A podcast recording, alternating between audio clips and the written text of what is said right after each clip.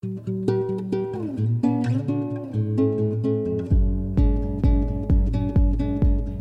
and welcome to Writing the Coast. I'm your host, Megan Cole. Writing the Coast is the official podcast of the BC and Yukon Book Prizes. On Writing the Coast, I help you get acquainted with the authors and illustrators whose books make up our annual shortlist. Before we get to our featured author for this episode, I wanted to take a minute to get you pumped up for our gala. While we're disappointed we won't be able to celebrate with the authors and illustrators in person this year, we are thrilled that an online gala means people can join us to cheer on the shortlisted authors and illustrators from wherever they are. And we want you to join us because all the books that appear on the lists are amazing and special and deserve so much love and celebration. So, when is our gala? It's September 19th, and you can find out more information on our website, bcyukonbookprizes.com. Okay, on to the goods of our episode. My interview with Hazel Jane Plante, author of Little Blue Encyclopedia for Vivian. It's hard to know how to describe Little Blue Encyclopedia for Vivian. It's experimental, fun, and emotional. The book has been described as a love letter, saturated with grief and desire. In the wake of Vivian's death, our narrator searches for a way to process her feelings and pay tribute to her friend. She does this through something Vivian loved the TV show Little Blue. Now, I'm warning you. If you haven't read Little Blue Encyclopedia for Vivian, you'll likely find yourself Googling some of the tidbits Hazel weaves into the story. They seem so real, so plausible, that you even believe for a second that you missed when Little Blue aired on TV. Little Blue Encyclopedia for Vivian is nominated for the Jim Deva Prize for Writing That Provokes, and Hazel starts us off with a reading from her book. So I'm going to read um, two brief extracts from my novel Little Blue Encyclopedia for Vivian. Uh, the first one is fairly early in the book, and then the second one is um, is quite a bit later in the book. After a few months of emptiness and anger, I felt the urge to sift through the boxes in my closet that held remnants of Vivian. The first box I opened contained a tailored houndstooth trench coat that she adored. I tried it on. It was a little snug, but I felt good in it. Standing in the coat, I felt so intensely that Vivian was still alive somehow. I imagined a hummingbird trapped inside my heart, its tiny wings vibrating against my rib cage. I imagined it quivering and expanding and finally folding in on itself. I put my hands in the coat pockets where I found an old tube of lip gloss. Viv was a fiend for lip gloss. Beneath the trench coat, the box held a small collection of albums, books, and DVDs. I removed an album that I recognized and put it on my turntable, Different Class by Pulp. A year or so ago, Vivian had sung its opening song, Misshapes, at karaoke. She couldn't really sing, but she was mesmerizing and impassioned and sang to our table, which was surrounded by half a dozen trans women. It felt like she was singing a defiant anthem that written specifically for us. I was astounded how easily she could carry the room, even if she couldn't carry a tune. When the song ended she came back to our table, spent and smiling. "Holy fuck do I love all of you," she said. She went around and gave each of us a long, slow hug. That may have been the night I realized how much I loved her. And then I'm going to skip ahead um, about a hundred or so pages to a much later section. Um, I will say in advance that there is some, uh, it includes some sex. I don't know if that is a, a content warning or if that's a promise. Um, it's very consensual. Um, yeah, consensual, kind of delicious sex. So I, th- I think it will be okay. I recently went to an art installation called Defeated Umbrellas that Viv would have loved. The entire second floor of the art gallery was covered in broken, abandoned umbrellas. Thousands and thousands of abandoned umbrellas. In several places, umbrellas were arranged in heaps that were taller than me. When you entered, the lights were dim and the umbrellas were all black. As you walked along a winding path, the umbrellas gradually shifted color, becoming lighter and brighter until you found yourself in an expanse of damaged, dazzling red umbrellas. With my store discount, I once bought Viv an umbrella with a cherry blossom design. When her sister Dot and I were cleaning out her apartment, we found the umbrella. It had a couple of broken ribs, and I wondered if this was the umbrella she'd held above a lover during a torrential downpour on a park bench one night. The rain fell in sheets while she held the umbrella and her lover fucked her in the darkness. She told me the umbrella she was holding had been damaged by the wind. She didn't talk about most of the sex she was having, but she couldn't resist this time. I got so fucking wet, she said. You have no idea. Drenched as fuck, fucked as fuck. It was incredible. Now I wish Viv had told me which park bench along the seawall she'd been on that night. Maybe I could raise money to buy a plaque for it. In loving memory of Vivian Close, who experienced one of the best fucks of her life during a rainstorm on this bench, she is missed. Thank you so much. That is one of the most delicious sex scenes I think I've ever read in a book. really? I think it's like I was talking to somebody else and they were talking about how tame they thought my book was, and I was like, that's kind of fair. I don't know. It doesn't really get explicit or anything like that, but it's very enjoyable. It's very celebratory. Yes. I think that there's something to be said about sex scenes that leave something to the imagination. Like I think that's what makes that one so delicious is like it gives just enough to make you kind of imagine what that would have been like. I appreciate that. Yeah. It's a fun one to read. This is a fun book to read at launches when we actually had launches back in the day. It's a fun book to read as a reader. I, I actually picked your book up when I was in Toronto uh, in January. Before it appeared on the shortlist, I was drawn to it when I went to another story bookstore. I pulled it off the shelf and bought it and brought it home, and I was just delighted to be able to read it and now to talk to you about it. Maybe we'll start with kind of, I guess, a more crafty kind of question, but I'm curious about how you decided on the structure of this story because we read a little bit about how Zelda finds her way to writing this story, but I'm curious how you found your way to writing this story. Yeah, that's a good question. And it's one of those ones that I have definitely pondered more since it's come out into the world um, because it kind of came from a couple of different strains of writing, I guess. One thing was several years ago, I was trying to write, you know, those little 33 and a third books that are about a very specific record album, or like there are some BFI ones. Like, for example, Salman Rushdie wrote a little BFI book about Wizard of Oz. And a lot of it also like factor his life factors into it, the production of the film, all of those kind of things. So I was thinking of those, and I really tend to tilt towards those. Like I really love those kind of books that just focus on one specific piece of art. And I was really, uh, I became enamored with this idea of writing something about a show that doesn't exist. Right. So I came up with this show, and the characters started tumbling out, and I worked on it for like over a year, maybe a couple of years, and I would like come up with covers, like Criterion Edition style covers and stuff.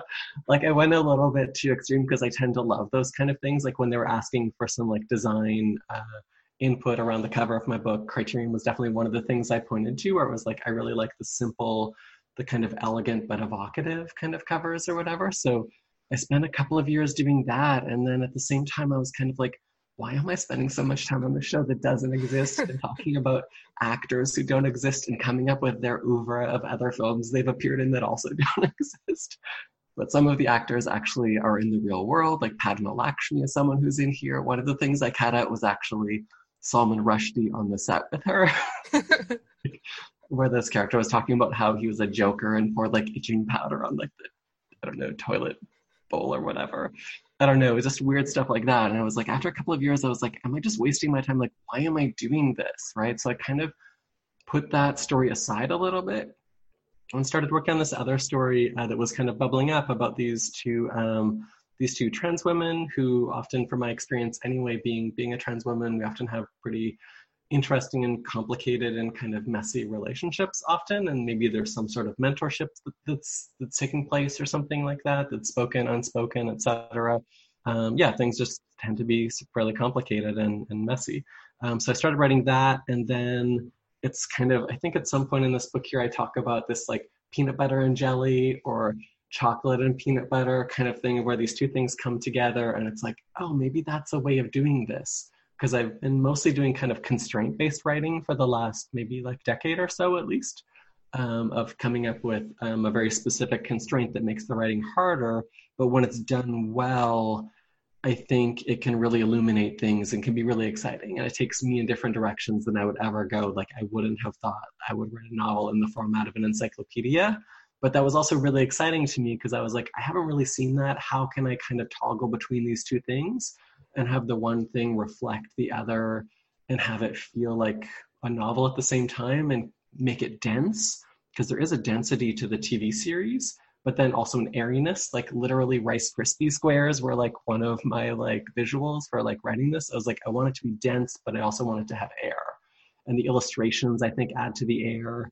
And each entry only happens on the uh, recto page, I guess, the right hand side page or whatever. So there is some blank space in there too. It's like a pretty short novel that covers a lot of territory, I think. Um, so that was, yeah. So that's kind of the origin story of that, I think, really. And then I was like, trying to write something that I just wanted to be in the world. I gave up on the idea. I was like, maybe there's a publisher for this thing, maybe there isn't. I'm just going to write the thing that I wish existed and not be worried about whether other people are going to get it to write a thing that nobody ever has to read. And I think that allowed me to go to areas that I wouldn't have gone to otherwise. I would have been like, this is just too damn weird or you know, so many things in my book, I think that people have commented on to me are things where I was just like, is that too much? and then I was like, I'm just gonna put it in because it's writing a book, right? I can cut it later. And so um, I try to give myself a lot of license in that area too. Hopefully that's does that answer your question? Yeah, it definitely does. And it kind of like you you've touched on a lot of things that I, I want to ask you more about, which is a great way to start this. Um, I I have to kind of touch on Chase Abernathy and all these kind of things, like you said, going into these creations of things that were made up, but then you layer it with these true things like Padma Lakshmi, which is like it created this really interesting world to live in as I was reading it because I was always wondering what was real and what wasn't real. Because I, as I told you in my email, I definitely went looking for an illustrated history of my pants because I was going to buy it if it existed. I had imagined it. I I want it to exist but I, I want to know how you navigated those elements of the the real and the fantasy and what you chose to kind of create and what you left to the real world. Yeah, that one, that's a good question. And it's one of those things that I find myself increasingly navigating. Like I'm working on another book right now, and I wanted there to be nothing from the real world in it. I just wanted to invent it all. But I find that really hard to do because I feel like it's nice to have those bearings of things of where you're mixing the things that you're inventing with the things that actually exist in the real world. Um, so I'll back up for one second and then I'll talk about those specific things. Like one of the touch points for me with like coming up with things that don't exist is this museum that's in Los Angeles called the Museum of Jurassic Technology. There's a really wonderful book about it by Lawrence uh, Weschler, who's who's a nonfiction writer who I really adore, who writes a lot of specifically about art and has been really influential to me in lots of ways. There's a character in my book called Ren, and that's like a short version of Lawrence Weschler's name. Like his fingerprints are kind of all over this. But but that museum, what it does, the Museum of Jurassic Technology, is it really blends this idea of things that actually exist in the real world, like a parasite that behaves in a way that sounds like it must be made up, or it takes over the brain of another creature when it infects it and gets it to do specific things, which just sounds made up, but actually it's a real thing and then other things that sound plausible enough that you're like, oh, that probably happened where this opera singer went to this part of the world and had this weird coincidence that happened and it's actually in fact made up, right? Like um, this kind of invented, you know, yeah. So these it kind of like blurs the lines between those two things, and I find there's some. Uh, I don't know. There, there's space in there to play, and there's space in there to do things and invent things that, like, I'm never going to be a visual artist, but I came up with a bunch of works by Chase Abernathy, and I really wish they existed in the real world as well. And I wish the book An Illustrated History of My Pants also existed, which is this book that Chase Abernathy, who's this like trans artist, this transmasc artist out of Nova Scotia, who um, who publishes this book that has a number of images of um, pairs of pants that Chase has owned before and writes a little bit about it. And some of it's pretty sexual and things like that as well. And there's kind of a delight, I think, in there and like a joy. I kind of wanted to be able to balance this idea of like joy and delight with sadness because it is a book about grief. And I remember talking to another writer and I said, I think it's like a book about it's it's grief is kind of one of the main focal points, but I tried to stuff as much joy as I possibly could into it because I think you you have to have those things together. I think we have to have things that kind of keep us going. So for me as a writer, like there was just a lot of joy in like making stuff like that up, making up someone's like oeuvre and like making up certain actors who were in there and other things they have appeared in. Like there's this actor's memoir in there where he talks about working on a film called James Bong with uh that's co-written by like Seth Rogen. I'm like, the movie should totally fucking exist. Um you know, like that kind of stuff. I just find it's really fun. And then people, I've heard from many people who've like looked things up and they're like, I thought this was a real thing. And I'm kind of disappointed. Or I thought Little Blue was an actual television series and I was totally down to watch it this weekend. And now I can't. But I think my response to some of that is like, in a way, you kind of conjured it, right? Like we did a thing together where I kind of suggested enough and you filled in a bunch of the space, right? So I kind of like, I like that as well. Um, yeah yeah, I ended up like after I after I googled Chase Abernathy, I was like, you know what, I need to stop googling and just like just live in the book and it's real while I'm in the book and that's what matters. I will also say that metonymy, one of the first things they asked me when they were uh, when they were excited to publish my book was, "Can you give us a list of all the stuff in your book that exists in the real world? It will make fact checking a lot easier." so yeah, they don't have to go down all of those rabbit holes of like, does this band exist? Doesn't it? What's the song you're quoting? Is it like an actual? Doesn't not on the internet, which doesn't mean it doesn't exist. Yeah, yeah. I, I think something that, that I really enjoyed about this book too is that it kind of captured this space that's created by TV and pop culture where it's like this kind of shared history. Um, I remember there being shows that I watched with friends and like we talk about them now and it's like it totally captures this time and place that we were all living in. And I'm curious if there was a show that was Little Blue for you. Oh, that's a good question. Yeah, I mean, I do think TV series have this shared space for sure. Like, we don't always know that somebody else has read a given novel or music. I don't know, music is a trickier one to talk about because it doesn't really have characters in it. Whereas, like, many times I'll be on the bus and I'll hear somebody like talking to somebody about, oh, I'm rewatching Grey's Anatomy for the third time or whatever. And it's like, and you immediately have this kind of almost shorthand um, particularly with certain kind of more cult television series and things like that. I think I think that happens a lot. I can I can name a couple of shows um, that are that are precursors. I think of Little Blue that would have come out years before and would have influenced Little Blue.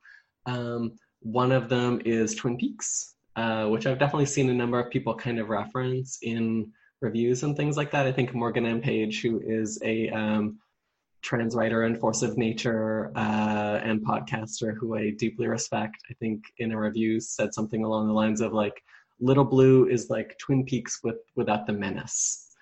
And I think it's kind of like that. It has a little bit of dark stuff, but it doesn't have the overarching menace of Twin Peaks, which gets really incredibly dark. So that's definitely one of those series I think that's like that, that like Little Blue takes place in a very specific setting, right?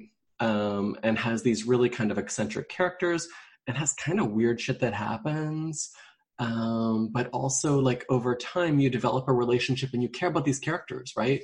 So that's kind of part of it, I think, for me too, is I definitely do see people who, and I think a friend of mine shared something recently about like folks who have more anxiety tend to rewatch television series. And I think the same thing would be true for folks, you know, m- mental health issues in general, because like one of the things a television series affords you is I think this kind of like connection and almost this sort of like phantom community in a way where you're kind of like part of you know the, city like you know of, of this uh, area you know the characters in twin peaks are kind of like people who are maybe like friends of yours and it's like oh this character is very bumbling and very like lovable another tv series would be uh, northern exposure which also came out around the exact same time as Twin Peaks and is doing something very similar but very different tone, right? Like it doesn't have the darkness, but it has the weirdness and it has the kind of Pacific Northwest, I would say, even though that's set in Alaska, it was also filmed in Washington State. Both of them are kind of filmed around that area, but it's also like isolated from the rest of the world, right? Like Little Blue is an island called Little Blue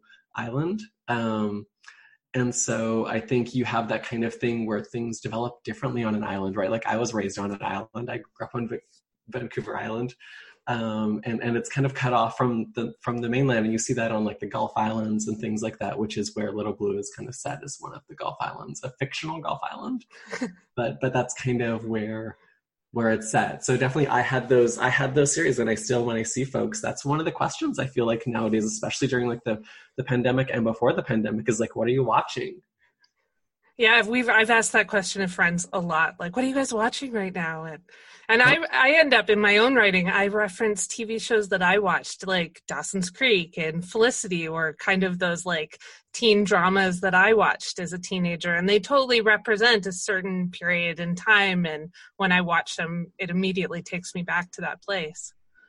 Totally. I think it's a time capsule in a lot of ways, right? I feel like there's something in a reference maybe later in the book that talks about this kind of like time machine of being able to like revisit television series or music is a thing that plays in here quite a bit, specifically the band Suede, um, where I think like, you know, and sometimes that's really deeply reflective of who a person is, right? Like I remember writing and there is a scene where uh, the character of Vivian, who's this very kind of like charismatic and effervescent character, says about the Beatles, like, I guess they're okay, but they're no Suede. And then I remember sitting with that and going like, who the fuck says that? And then I revisited Suede, who I hadn't listened to in a long time, and I was like, oh, all of their music is super dramatic, very like, you know, uh, like a lot of stuff about drugs and sex and all this kind of stuff. And there's like a darkness there and this kind of androgyny and like, yeah, I don't know, kind of a queerness, even though I don't think any of the members identified as queer. But, you know, if a male singer is singing about kissing a boy in his room, oh no. yeah i loved all the music references and we've we've chatted about that on email as well i i, I just love those things that like Zoe Whittall did this in Bottle Rocket Hearts too. There was these moments of like it just kind of even just the mention of a song adds this kind of auditory element to it without even hearing it, which I just love in writing. Yeah, it, it it takes you to a place, right? It does a thing really specifically and really quickly. In the same way that I think some people say like, oh, sense will take you like a smell or whatever. Um, will take you to a certain time or remind you really deeply of a thing. And I think like often that stuff's imprinted on us, especially stuff that we heard when we were younger. Yeah, yeah. You um, mentioned uh, in the beginning when you were talking about how this book came about, about um, the relationship between Vivian and Zelda. And I think one of the beautiful themes of this book, in addition to uh, the grief and the joy, as well, is uh, this the way that we build community and connection. And I wondered it, why it was important to engage with those themes in this book. Yeah, I mean, community and connection, like, why does it matter? I think we've learned a lot about why it matters eh, in the last few months. The pandemic, I, I think, like, I had a friend recently uh, who I've become a, a pen pal with, which is like one of those like delightful things during a pandemic is like, hey, why don't we exchange letters? Okay, great. And one of the things that she asked me is, uh, what has this pandemic taught you about yourself and the world you want to make?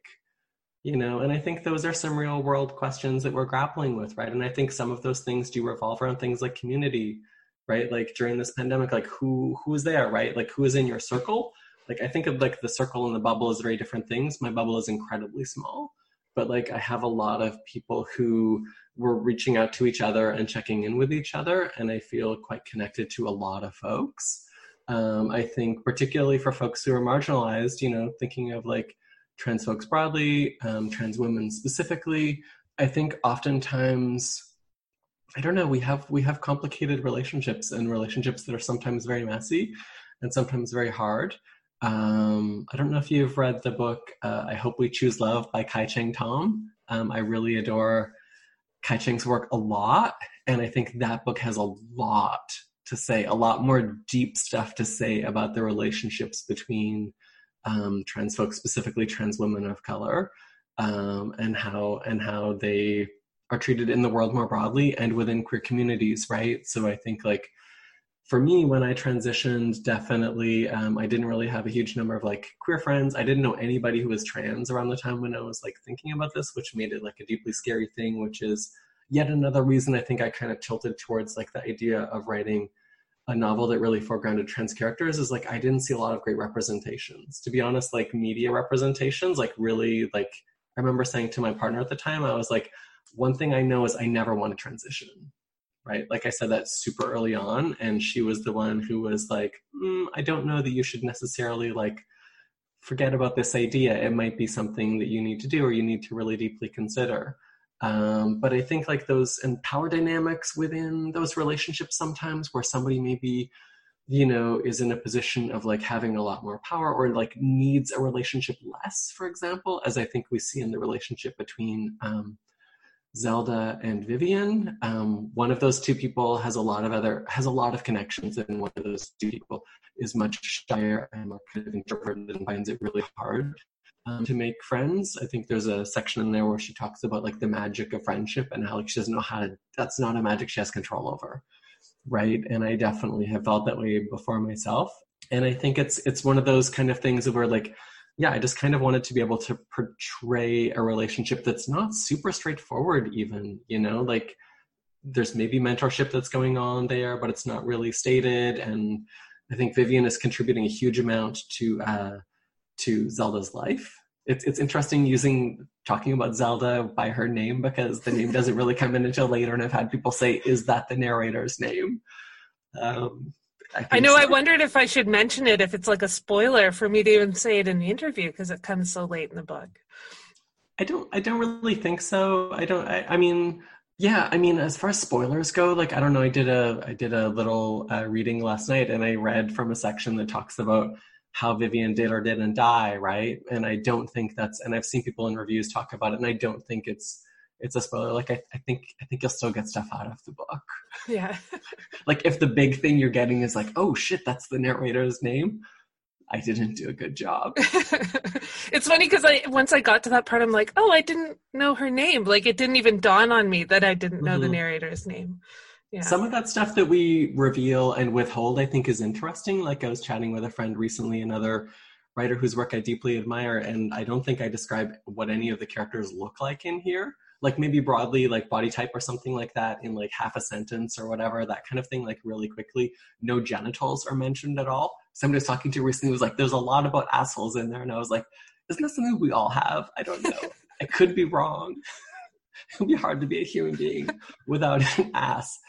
But i don't i don't think it really says whether somebody has had any sort of like medical intervention on like genitals or whatever, right? Like when I'm describing the sex that's happening there on the park bench at the seawall, you don't know. You don't know how it is that Vivian is being penetrated. I've never talked about that scene in that way before. but but I think that's important to me in a way. For this book, it was important. I think for my next book, I'm doing a very different thing. Um, but for this book here, I didn't want that. I didn't want that to be an important thing. Yeah, well, and it, it really came across that the heart of the story was was the relationships and the the journey that these characters go on together. And one of the relationships I really loved was the one between Dot and Zelda too, which was so beautiful as they were grieving together.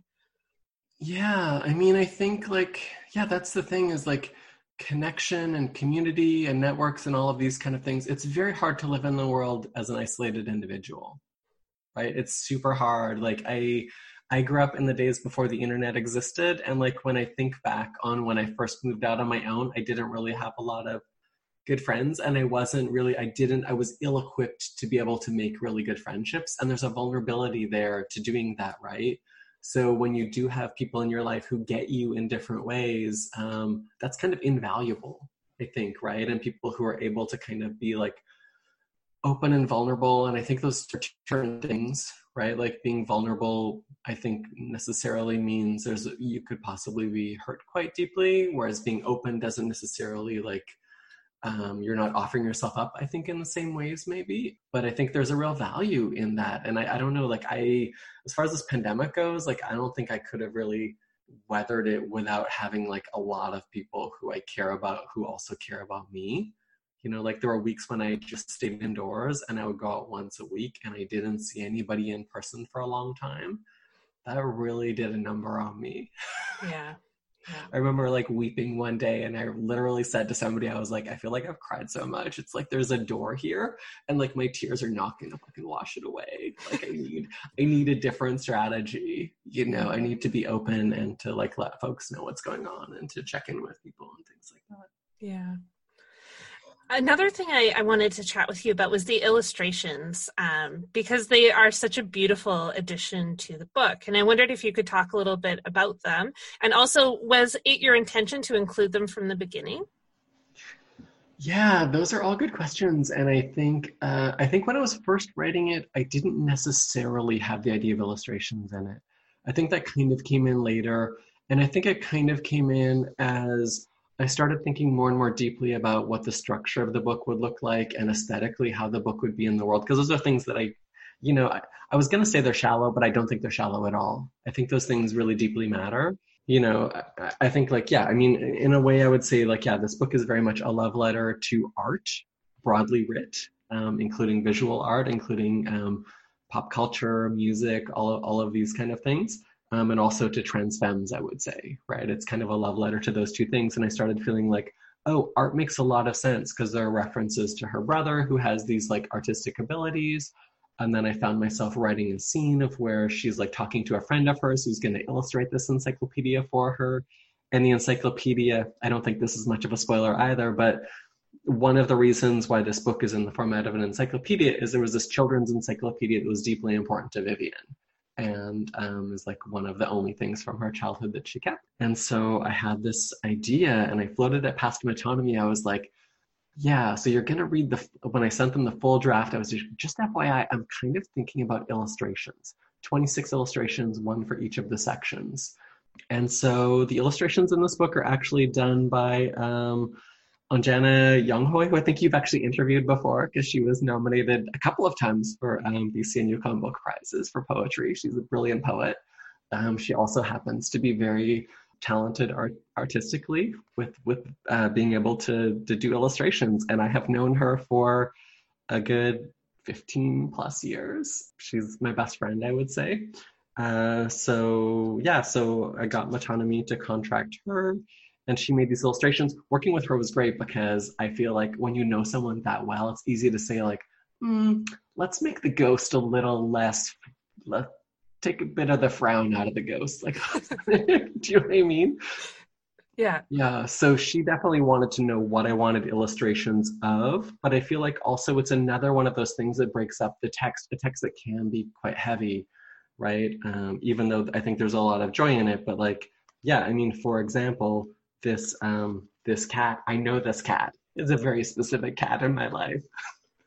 and so being able to have things like that in the book just really uh, I don't know, it, it just it, it feels like a uh, it, it adds an extra depth to it, I think, in a way. Like it does besides joy and besides like this kind of aesthetics and besides like giving it space i think it does an additional thing like it feels like another layer and i really care about work that's trying to do a few different things at once. I don't know that i'm going to publish all that many books so it's nice to be able to write a book and then be like it's kind of like three books.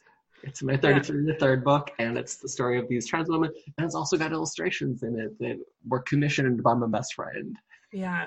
No the the illustrations were great and i just loved that they they weren't necessarily the things that you would connect with the letter which i again created this space because it made me stop and think about it for a little bit before I dove into the next section. Yeah, I mean, it, it I tried to make them also they're related to either uh, the story of Vivian and Zelda, um, or the television series or something like that. But some of them, I think, like this middle finger for the letter F, which I would say is "fuck you," but I know Anjana was like finger. I I loved the the middle finger. That was one of my favorites. I guess my last question for you is uh, you've been kind of hinting at what you're working on now, but uh, if you're sharing, I would love to hear a bit more about what you're working on. Yeah, it's it's it's an interesting uh, situation because when I actually did a book tour before, that was one of those questions that people often asked in person at Q and A's or it was a question that people would ask in like interviews when I would get emailed questions or do like a live chat kind of interview or whatever.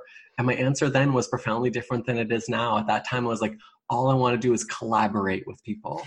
like I wanted to like do a whole bunch of different collaborations, some of which have happened, right? Like I'm in a band or whatever, and we're doing songs that are actually related to my next novel.